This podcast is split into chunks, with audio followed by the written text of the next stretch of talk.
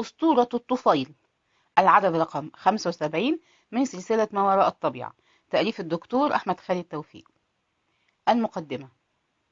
الفتاحة في مكان ما هنا. من الممكن أن يقترح أحد الأذكياء أن أستغني عنه وهذا يدل على أنه رجل عبقري.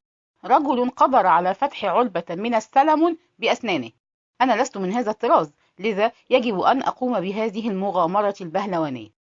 وأقف على كرسي المطبخ الذي وضع على كرسي آخر ثم أمد ذراعي لنهايتها بحثا في ذلك الرف أو ذاك. كنا نتحدث عن الرعب. الرعب قد يكون من أشياء لا تخطر ببال. ماذا عن عجوز وحيد مريض تهشم عنق فخذه يرقد على أرض المطبخ؟ في بناية سكانها مصابون بالصمم. جربت هذا مرارا. بينما أم شخص ما التي تأتي للعناية بشؤون البيت لن تظهر قبل يومين. بالتأكيد سيموت جوعا سيموت عطشا. ميتة مرعبة ومن الصعب أن تتخيلها لمن رأى كل ما رأيت. إذا لا داعي لهذه الحمق لكنك لا تعرف قصص الرعب هذه متلازمة الضحية الغبية. Stupid victim syndrome.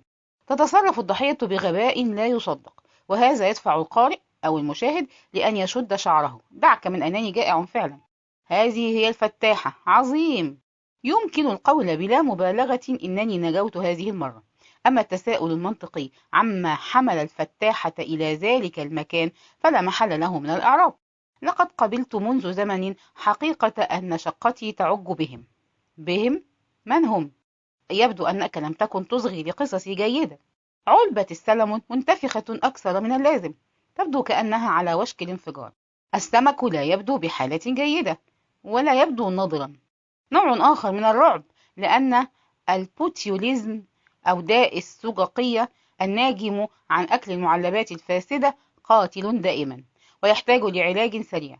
تخيل ذلك العجوز الذي يرقد على الأرض مشلولا بفعل السم ويحاول الوصول للهاتف قبل أن تشل عضلاته التنفسية.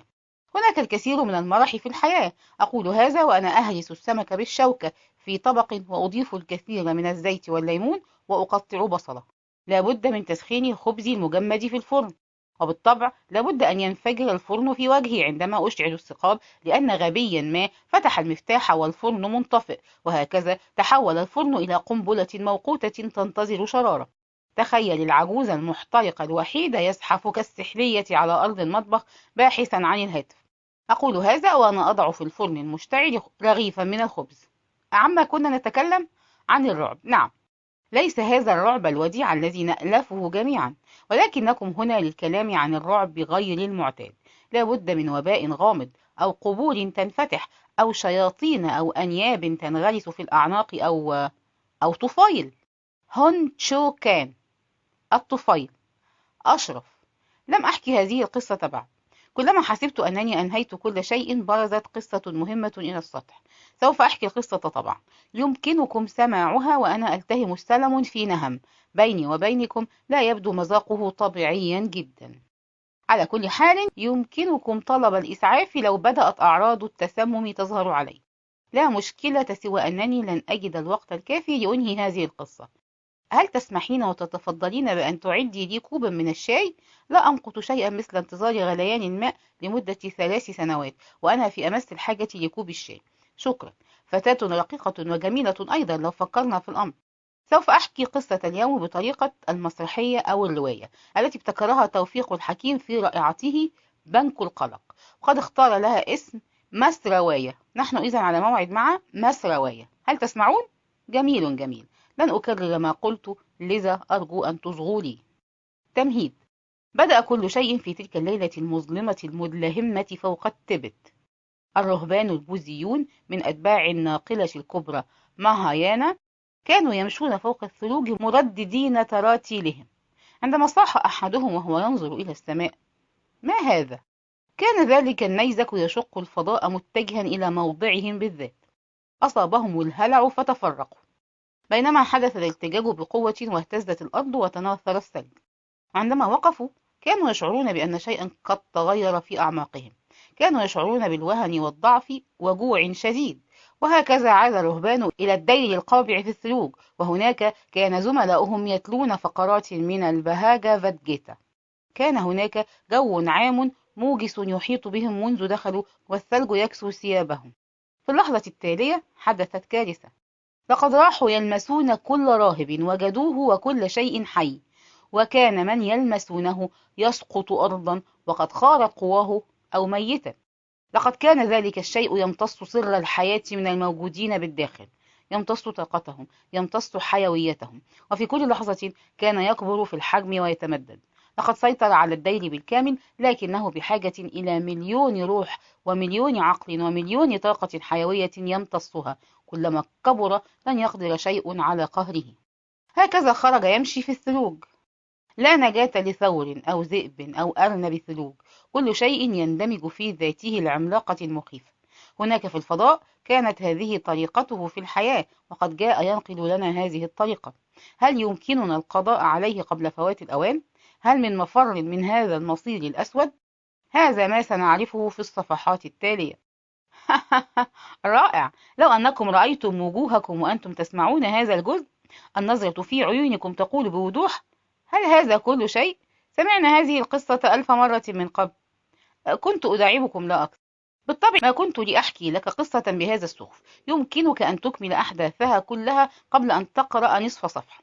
لابد أنني قرأت نفس القصة في مجلة سوبرمان 4567 مرة. دعك من المشهد النهائي الضخم حيث تحاصر مدرعات وطائرات الجيش الأمريكي المصري في حالتنا هذه الشيء الثائر الذي لا يكف عن التمدد والمقدم نادر حازم ذو الاسم الملفق يطلق الرصاص بلا توقف. جحيم كامل من الطلقات والنيران. ثم ينفجر الشيء وينتهي. ربما يزرع نفسه في بعض العقول وبهذا تضمن أن تكون للقصة أجزاء أخرى. وبرغم كل شيء أرى في عيون صغار السن حماسة. يبدو أن هذا الكلام الفارغ بدأ يروق لهم وهم فعلا يرغبون في معرفة ما سيحدث. للأسف يا أحبابي ليست هذه قصتنا اليوم. فقط هي دعابة ثقيلة من دعاباتي لا أكثر. تعالوا الآن ننسى هذا الكلام الفارغ ونبدأ القصة الحقيقية التي أدعو الله ألا تجدوها أسخف من هذه بعد انتهائها. الجزء الأول. شيء قادم. ابحث في بلدك الثاني. الإجابة في بلدك الثاني. ليس البلد الذي أخرجتك فيه أمك للحياة باكيا عاريا ابحث بين قومك الآخرين. ليسوا هؤلاء الذين نشأت معهم ولهوت معهم في الثلوج ابحث في وجوه أخرى ليست كالوجوه التي ألفتها. ابحث في قلوب أخرى تجهل عنها كل شيء. واحد. حياة معقدة تلك التي اختارها هون تشوكان لنفسه هناك حيث عاش قرب سقف العالم. نعم التبت في الهيمالايا هو سقف العالم فعلا. إنه يعمل مع الصينيين كمترجم ومفاوض وفي هذه اللحظات يتحول إلى شيوعي من الدرجة الأولى ويتكلم بلغة الحزب والبروليتاريا والكومنترن ويحمل كتيب تعليمات ماو تسي تونغ الأحمر الصغير في جيبه ثم ينفرد بنفسه فيتحول إلى مواطن من التبت يحاول مساعدة أهله قدر الإمكان. كما قلنا هو ليس بوذيا بل يعتنق عقيدة منقرضة هي النفراي العقيدة التي كونت كل ثقافته وكل خلية من جسده لكنه يعرف أن قومه انقرضوا فلم يبق سوى أن يتشبث بأثر واه خافت هو البوذية برغم أنه لا يؤمن بها. التبت بلد الأسرار أرض الغموض والطلاسم. كان يبتعد عن لهاسة قدر الإمكان لأنها العاصمة وقد تعلم أن العواصم خطرة دائما. يفضل المدن الصغرى مثل ساكيا وناكتشو. كان يدرك تماما أنه آمن. لا أحد يذكر النفراي ولو قيل إنه من النفراي فلن يصدق أحد حرفا. فقط عليه أن يحيي هذه العقيدة. يجب أن يرثها أحد بعده. لا يجب أن تموت معه. من الأديرة القليلة جدا التي لم يهدمها الصينيون كان دير نيينجما قرب ناجتشو عيناه مرهقتان من قلة النوم. شاحب الوجه متوتر قليلا وهو الهادئ بطبعه مهما حدث. هذه الملامح أعرفها. معالم رجل حائر لا يعرف إلى أين المسار.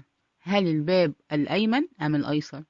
يدخل هونتشو كان الدير. يلقي نظرة على الأبراج الحجرية المميزة والأجراس المعلقة التي لا تكف عن الرنين لأن المؤمنين يهزونها طيلة اليوم. ثم ينظر إلى الفلاحين الواقفين بانتظار خروج الرهبان. معظمهم مرضى يطلبون الشفاء المجذومون بأنوفهم المجدوعة وأصابعهم المبتورة جاءوا النساء التي لم ينجبن الرجال الذين أصابهم الفالج.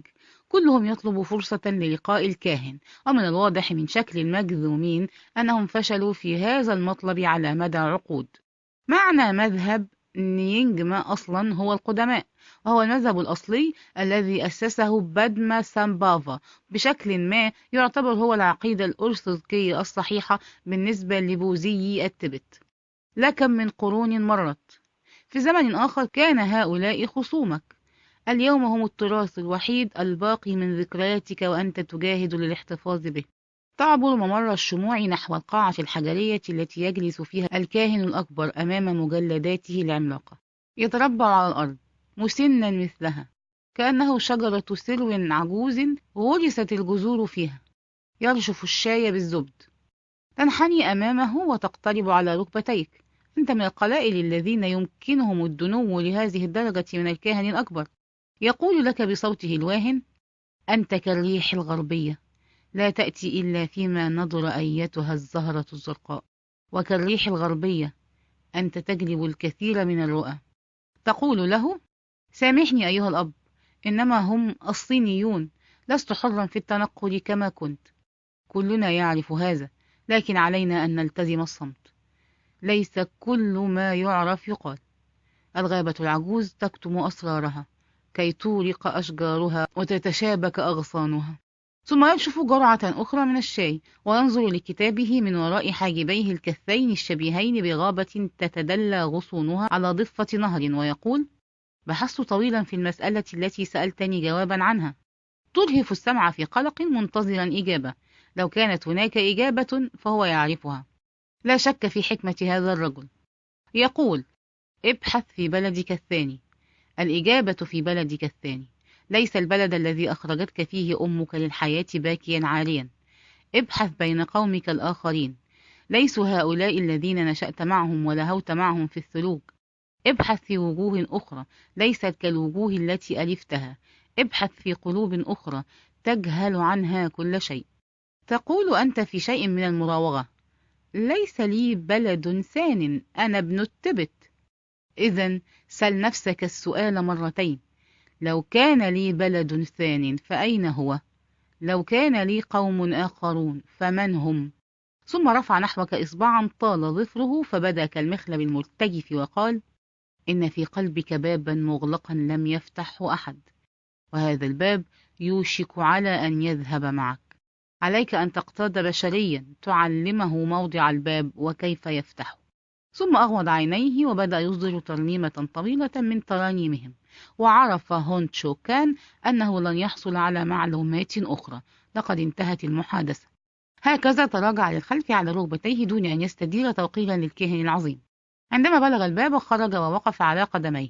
بينما التف حوله الفلاحون الفقراء يضمون أيديهم كزهرة لوتس توقيرا له. ومنهم من راح يمسد على كتفيه أو يمسح على شعره باعتباره نال البركة. لقد قابل الكاهن الأكبر.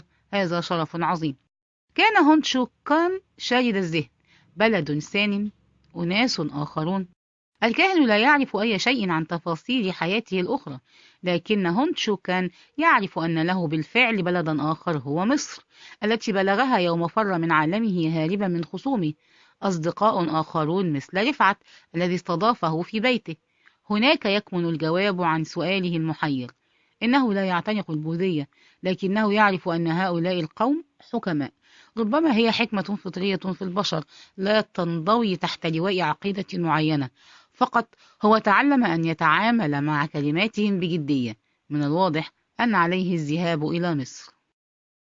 2. في شقة رفعت رفعت أنا فعلا سعيد بلقائك برغم أنني من الطراز الذي لا يرحب أبدا برؤية صديق. صدقني حتى لو كنت أبدو مكتئبا ومتضايقا فهذا لا يعني شيئا. أنا من الطراز الذي لا تبدو السعادة على وجهه. هونتشو كان. هذا يسرني يا ريفات أنا مثقل بالمشاكل حقا ويسرني أن أرى وجه صديق. لم أرى مصر منذ فترة لا بأس به. رفعت ورأيك؟ هونتشو كان. تزداد ازدحاما والناس يزدادون عصبية. في التبت يمكنك أن تمشي مسافات طويلة إلى أن تلقى إنسانا ودعني أؤكد لك أن هذا يجعل النفوس رحبة هادئة. رفعت في زيارتها القادمة أعدك أن نقتل مليوني مواطن كي تجد الأمور مناسبة لك. هل جئت للعمل؟ هن تشو كان. للعمل نعم. لكن ليس في شؤون البزنس نوع آخر من العمل. كنت مع الملحق الثقافي الصيني صباح اليوم وقد طلبت منه قائمة من الأشياء. رفعت. لا تبدو راغبا في شرح المزيد. لهذا لن أسأل. هونت شو كان؟ لم أقل هذا. على الأرجح سأشرح لك كل شيء. أنت تعرف عني قدر ما أعرفه عن نفسي. بالواقع أنت أعلم الناس بأمري على وجه الأرض في اللحظة الحالية وأنت الوحيد الذي يصدق. رفعت أؤكد لك أنني لا أريد أن أثقل عليك. هلم انسى الأمر برمتي. أرجوك قدم لي هذه الخدمة ولا تحكي لأن ضميري يؤنبني فعلا. هونشو كان؟ لكن رفعت والآن هل ستقيم في داري؟ أنا أرحب بهذا بشرط أن تتنازل عن التمارين الليلية التي تزعج جيراني وتجعلهم يطلبون الشرطة. لا شك أنك لم تتخلى عنها لحظة. أرى من تكوين جسدك المتحفز كالنمر أنك لم تفقد شيئا من لياقتك. أنت تتدرب بانتظام. هونشو كان. لياقتي الجسدية. جزء من ديني يا رفعت جزء من فهمي للطبيعة والتحامي بها. رفعت نعم نعم. لو كانت في عقيدتكم جنة ونار فأنا حطب جهنم إذن. لا يمكن لهذا الجسد المرهق المستهلك أن يدخل جنتكم. ولكن لم تقل لي هل ستقيم عندي أم لا. هون شوكان أنا أقيم في فندق يا رفات تعرف أنني اعتدت هذا منذ عدت للتبت. لن أثقل عليك. أه وقت التدريب أذهب لمكان مقفر لا عيون فيه. وأمارس التدريب وأقرأ الشوكارة رفعت. جميل جميل. ثق. أني أشعر بحسرة لأنك لم تقم في بيتي. إنني حزين جدا. وإن كان وجهي من الطراز الذي لا يعكس الحزن جيدا هل ترى أن نخرج لتناول العشاء في مكان ما؟ هون شوكان أرحب بهذا يا رفعت. صخب المطعم. رفعت ألاحظ أنك لا تأكل تقريبا. لم تمس الدجاجة واكتفيت بشرب كوب من الماء. هونت شوكان السبب أن الظلام يفعم قلبي. عندما يفعم الظلام قلبي يضغط على أحشائي فلا أقدر على ابتلاع لقمة. رفعت يا ساتر إلى هذا الحد؟ هذا يؤهلك للتفوق في مادة البلاغة الأدبية. والرسوب في مادة التشريح. هل يمكن أن تعطي تلميحا عن السبب؟ بلا تفاصيل. هونشو كان؟ السبب هو أن العمر يتقدم وأنا وحيد. لم أنقل خبراتي لأحد ولم أعلم نفراي جديدا. أنا النفراي الأخير ومن بعدي لا شيء كأنهم لم يوجدوا قط. رفعت. هل ما فهمته من كلامك هو حاجاتك إلى الزواج أخيرا؟ هل جئت مصر تبحث عن عروس؟ وكم من الفتيات المصريات ستقبل أن تتزوج كاهنا نافراي متقاعدا في رأيك؟ هون شو كان؟ لا لا تنظروا لهن يا أناندا. لا تكلموهن يا أناندا. لم أنسى كلمات جوتاما النفراي أو من نظر نفسه ليكون نفراي لا يتزوج. أنا أبحث عن ابن روحي عن تلميذ. رفعت. جميل جدا. يمكن أن تجد هذا الشخص في التبت. إنه سيحمل ثقافتك وخلفيتك الاجتماعية. هون شوكان ليس الأمر بهذه السهولة. على كل حال ليست هذه هي المشكلة الكبرى. المشكلة الكبرى أن الأخ ميانج يزورني كثيرا في المنام. الأخ ميانج الذي علمني كل شيء في حياتي السابقة. رفعت. حياتك السابقة كلام غير دقيق. فأنت لست تناسخا وفي رأيي أنه لا وجود للتناسخ أصلا. لنقل في الماضي.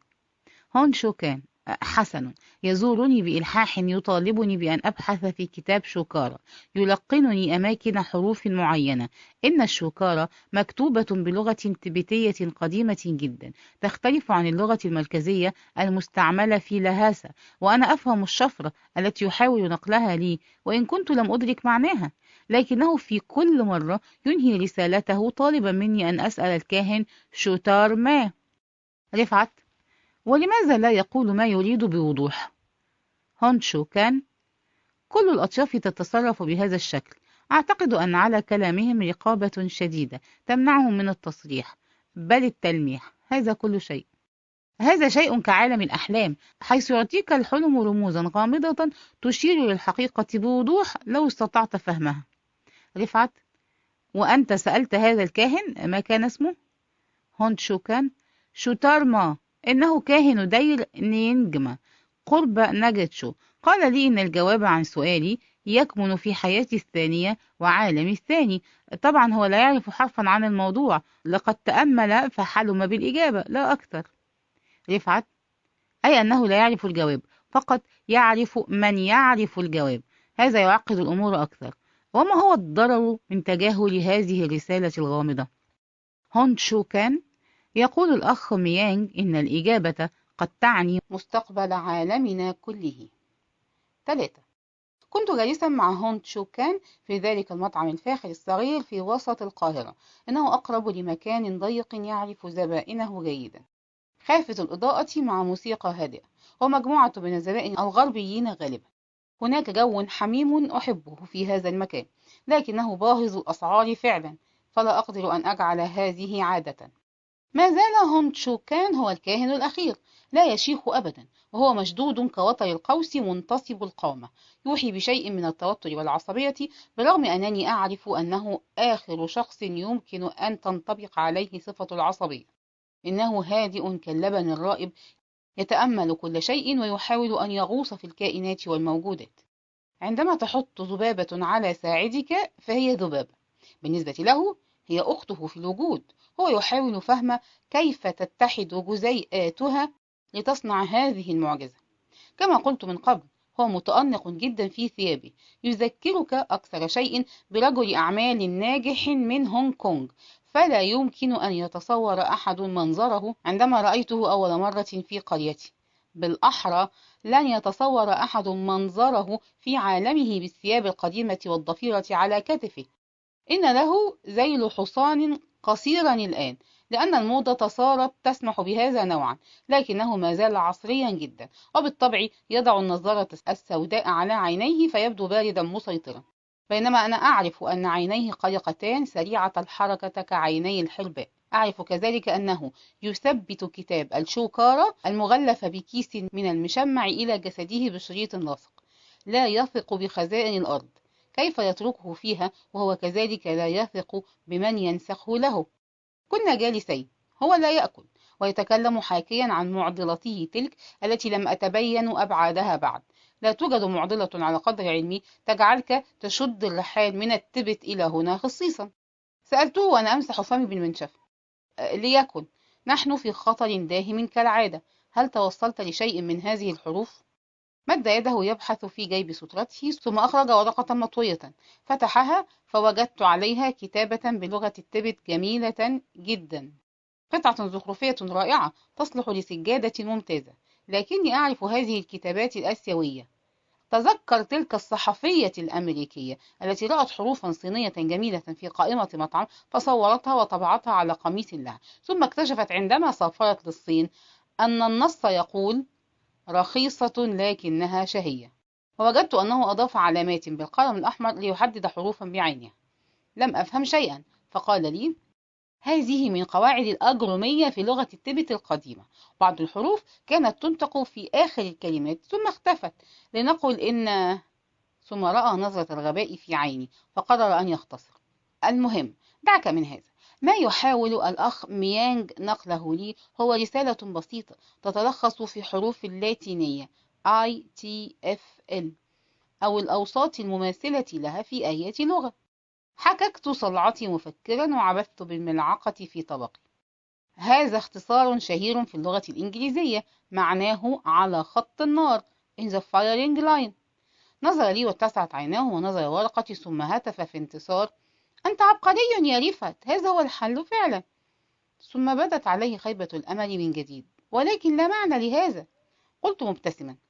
ومن قال إن الأخ ميانج سيكلمك بالإنجليزية. لما لا يكون لهذه الحروف معنى في لغة التبت؟ لا معنى له. أؤكد لك هذا. الجواب يكمن في لغة أخرى. أخرجت قلمي وورقة صغيرة وخططت الحروف عليها ورحت أفكر. ثم قلت له. الجواب عن سؤالك يكمن في حياتك الثانية وعالمك الثاني. نحن إذا نتحدث عن مصر. ألم تفكر في تحويل هذه الحروف لما يقابلها بالعربية؟ نعم لم أفكر في هذا. كتبت بالقلم ألف تاء فاء لام ادفل. أعتقد أن الأمر يتعلق بالبصاق ولكني لا أتخيل ذلك الكاهن الهايف الذي يظهر طيفه في المنام بعد قرون ليطلب من أتباعه أن يبصقوا أعتقد أن نظرية على خط النار أقرب للعقل. ولكن ماذا لو كانت الألف هي ياء؟ لا يوجد تشكيل في الإنجليزية ويعتمد الأمر على شكل الحرف. ماذا لو كانت الكلمة هي يدفل. هكذا صار البصق مضارعا بدلا من فعل الأمر. هذا يجعل الأمور أوضح. ثم خطر لي من جديد أن حرفي الطاء والتاء واحد في الإنجليزية ولعلهما كذلك في لغة التبت. تكون الكلمة إذن هي يطفل. كنت أحب ألعاب الجناس التصحيفي أو الأناجرام هذه طيلة حياتي. هنا بدا الأمر واضحا أكثر. طفيل. الكلمة هي طفيل. صحيح أنه لا يوجد تشكيل للكلمة ومن الصعب أن أعتبرها كذلك وقد كتبت بهذه البساطة لكن لا يوجد حل آخر. شفرة الأخ ميانج بحثت عن مخرج لها فاختارت العربية ومن الواضح أنها اختارتني كذلك. قلت له هونت شوكان وأنا أكتب الكلمة بحروف كبيرة. أعتقد أنه يتكلم عن طفيل. يبدو هذا غريبا لكنه أعطاك المفتاح. لا يمكن فهم رسالته الغامضة إلا في بلدك الثاني مصر. أنت في مصر وأنا أقول لك إن هذا هو الاحتمال الوحيد. لا يمكن أن تكون الكلمة لطيف أو فتيل أو فلت. ما معنى طفيل يا رفت؟ يتكلم كالأطفال فعلا وهذا جزء من جاذبيته الخاصة. يستطيع قتل ثلاثين رجلا مسلحا لكنه يظل طفلا محتاجا للحماية والتعليم. هكذا رحت أشرح له. هو كائن يعيش ويتغذى على كائن آخر ولا يساعده على الحياة أو هو كالشخص الذي يستغل كرم الآخرين ولا يقدم لهم شيئا بالمقابل. في العربية الطفيلي هو الشخص الذي يدعو نفسه لكل مأدبة ومن الغريب أن هذا أصل الكلمة الإغريقية أيضا. بارازيتوس هو ضيف العشاء المحترف الذي لا يقدم شيئا سوى تسلية الأغنياء. هل يدق هذا جرسا في ذاكرتك؟ لا. ثم حك رأسه في قلق. الأخ ميانج ينزلني من طفيل. بعد كل هذه الأعوام يأتي ليقول هذا لابد أن الأمر شديد الخطر. وربما كنت أنت لا تتدثر بالغطاء جيدا في نومك. هذا تفسير مريح للجميع. كنت حائرا فعلا وشعرت بشفقة لا شك فيها تجاهه. إنه ضائع في خواطره الخاصة. لابد أن إجلاله لهذا الميانج كان عظيما. سألته وأنا أشير طالبا للحساب. داعيا الله ألا تصيبني سكتة قلبية من الرقم. ماذا تنوي عمله؟ ما هي بداية الخيط؟ هل جئت مصر تبحث عن طفيل؟ يبدو أنه سيكون عليك زيارة أقرب عيادة طبية للتحاليل. سوف تجد الكثير من البلهارسيا والإسكارس لم يفهم الدعابة طبعا وقال وهو يتأمل طبقه الذي لم يمس. سأنتظر سوف أواصل بحثي. لو كان هناك من يجيد اللغة التبتية القديمة على ظهر الكوكب فهو أنا. لكني ما زلت أحتاج للصينيين في فهم التفاصيل. لهذا أتردد على الملحق الثقافي. أتوقع بعض المراسلات المهمة. هنا شهقت وقد رأيت الحساب. بيني وبينك أعتقد أن الطفيليين عباقرة. يجب أن تكون مثلهم كي تعيش في عالم متضخم باهظ الثمن كهذا. أربعة. مركز إليجنس مر كبير في وسط البلد. بدأ المكان يزدحم بالزبائن مع اقتراب الليل. نادين. السابعة والنصف. كالعادة تتأخرين يا مي. لو كانت هناك حقيقة مؤكدة بصددك فهي أن مواعيدك فاسدة تماما. مي نحن في القاهرة يا حبيبتي. لا يمكن أن تكوني في أي مكان في الوقت الذي تريدين. دعك من أننا مصريتان ولسنا ألمانيتين أراهن أنك تأخرت ساعة على هناء لدى تسلم الوردية. نادين اسأليها. والآن يجب أن أنصرف. مي هل من مشاكل أو أشياء مختفية كالعادة؟ نادين لا يبدو أن المصابين بالكليبتومانيا صاروا أقل من المعتاد مي كليبتو ماذا؟ نادين كليبتومانيا جنون السرقة السيدة الثرية التي لا تقاوم أن تدس زجاجة شامبو أو قميصا داخليا في حقيبتها وهي في المتجر إنهن غالبا سبب خراب بيوتنا نحن البائعات البائسات مي مشكلتك أنك مثقفة أكثر مما تحتاج له مهنة كهذه. إن خريجة كلية علوم مثلك لا يجب أن تكون هنا. نادين. ليست كل خريجات كلية العلوم مطلقات عليهن إعاشة أنفسهن وطفلهن وأهلهن المسنين. والآن سلام. مي سلام. درج منعزل معدني يستخدمه العاملون كثيرا لتجنب الزحام داخل المحل. مروان. نادين. نادين. مروان ماذا جاء بك هنا؟ مروان كنت أنتظر انتهاء مبجياتك وأعرف أنك تستعملين هذا الدرج.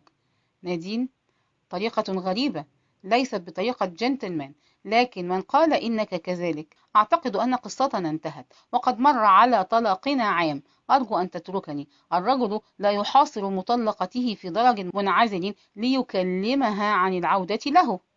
مروان قولي لي طريقة واحدة أتكلم بها وأنت ترفضين الرد على الهاتف وتوشكين على استدعاء الأمن لي لو كلمتك في ساعات العمل. الأسبوع الماضي أوشك المرة على الفتك بي عندما كلمتك في الشارع. أنت تدفعين الرجل لأكثر التصرفات جنونا وخبالا. نادين. جنونا وخبالا كأنك كنت ملاكا قبل انفصالنا. أنت تعرف أن الدجاجة والأرنب لن يتأقلما أبدا ولا يمكن أن تفترض أنهما سيعتادان بعضهما مهما حاولت. أحدنا كان دجاجة والآخر أرنبا. من سوء الحظ فعلا أننا أنجبنا طفلا. حسبت أن الأرنب لا ينجب من دجاجة أبدا. مروان ربما لو أعطيناهما فرصة أخرى نادين؟ أنت جربت الفرصة الأخرى مرتين.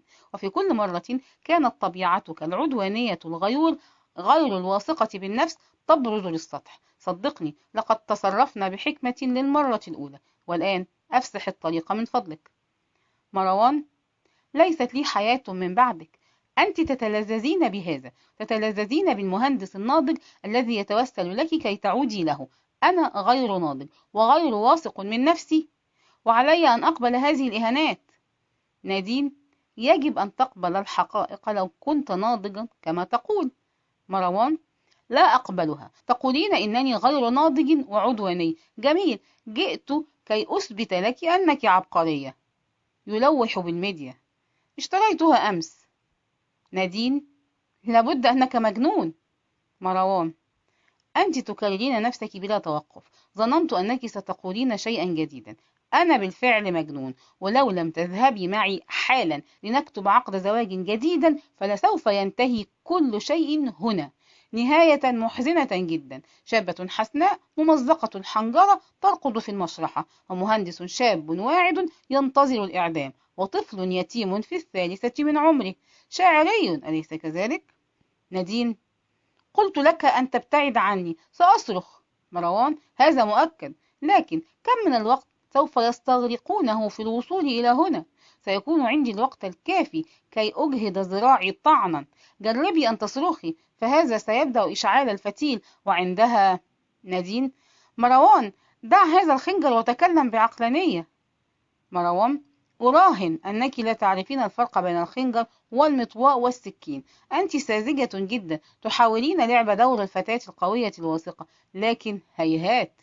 نادين لا أحاول لعب أي شيء. أريد أن أعيش بسلام. فقط ابتعد. يظهر ذلك الشاب النحيل الذي يحمل طابع الآسيويين قادما من أعلى الدرج المعدني. ساعدني يا أستاذ. مروان. لا أعتقد أنه يفهم حرفا. من الواضح أنه ياباني أو صيني. اسمع يا سيد مستر جو أواي أنا بطل مصارعة قديم ومجنون كالكلب المسعور. I am crazy. هل تفهم هذا؟ mind your business. هل تفهم الإنجليزية يا أحمق؟ ما لك تنظر لي كتمثال ها؟ ما هذا؟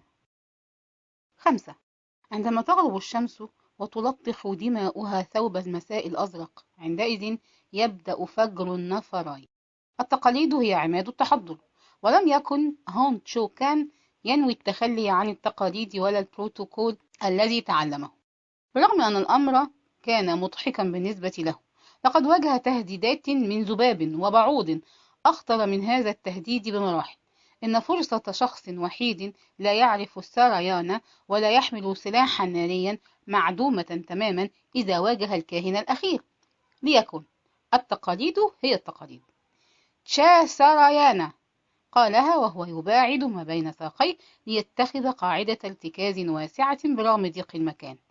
جوانغ سرايانا قالها وهو يفتح ذراعيه مباعدا بين أصابعه حتى تحول إلى نمر آدمي يوشك على الوثب كيوه ساريانا وهو يرجع رأسه للخلف لأقصى حد.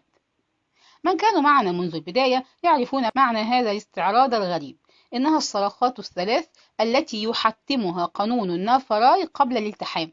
لقد انتهى الدفاع السلبي رانجانا ليتحول إلى الساريانا سأبدأ السريانة احترس من السريانة إليك بالسريانة برغم كل شيء وبرغم الالتزام بالتقاليد فهو غير عادل لأن الطرف الآخر لا يفهم شيئا بل يظل يراقب الموقف كالأبلة حتى يبدأ كل شيء. في اللحظة التالية ينطلق الفتى كالسهم الذي انطلق من قوسه. لا يمكنك أبدا فهم ما يجري بل لابد أن تصوره وتراه بالسرعة البطيئة بطريقة كدر كدر. إن التركيز أولا على المدية التي طارت من ذراع الرجل في لحظة ثم يهوي سيف اليد على موضع من مواضع الكارفة التي تؤدي إلى فقدان الوعي. لكن الرجل لا يتماسك إنه قوي حقا ويوجه قبضته نحو الكاهن الأخير فلا يضرب سوى الهواء لأنه يتعامل مع أستاذ في تفادي الضربات. الضربة التالية يصعب وصفها لكنها تمت بكعب القدم اليسرى. في النهاية تكوم المهندس فاقد الوعي على الدرج. وكما تقضي التقاليد وقف الكاهن الأخير وقفة شبه عسكرية وصاح سوان هاتشاه سرايان أنظرت كأنني سأستعمل السريان في 99% من الحالات لا يكون هناك خصم آخر يسمع هذا الاعتذار دائما ما يكون مذهولا أو مشلولا أو فاقد الوعي أو مقتولا. صرخت نادين وهي ترتجف هل هل مات؟ قال وهو يمد يده لها. لا هو فاقد الوعي لا أكثر. أنا أضرب سيء. تراجعت للخلف أكثر وصاحت من أنت؟ لا يمكن أن تكون بشريا. لم أرى من قبل من يقاتل بهذه السرعة وبهذه الطريقة. اضطر أن يكذب فقال وهو يمد لها يده ثانية. كل السنيين تقريبا مثلي. نحن نجيد الكونغ فو كأنه في دمنا منذ ولدنا. هكذا راح يهبطان في الدرج مسرعين وهي لا تكف عن النهنهة حتى صار في الشارع الذي ملأته أضواء المساء. أمكنها للمرة الأولى أن تدقق في منقذها. هو أسيوي فعلا لكنه شديد الوسامة. له وجه مريح متأنق جدا وله ابتسامة فيها شيء من الخجل. قال لها أنت بخير؟ بخير. هز رأسه واستدار ليبتعد كأنه لم يفعل شيئا على الإطلاق. الرجل الذي يعيد للمرأة منديلها الذي سقط منها يتصرف كأنه فارس من القرون الوسطى ويلاحقها بلا توقف ويتوقع أن تهيم بحبه. لكن هذا لقد أنقذ حياتها ولا يبدو أنه يلاحظ هذا. هتفت تناديه في ذعر انتظر لا ترحل. استدار ورفع حاجبيه متسائلا فقالت وهي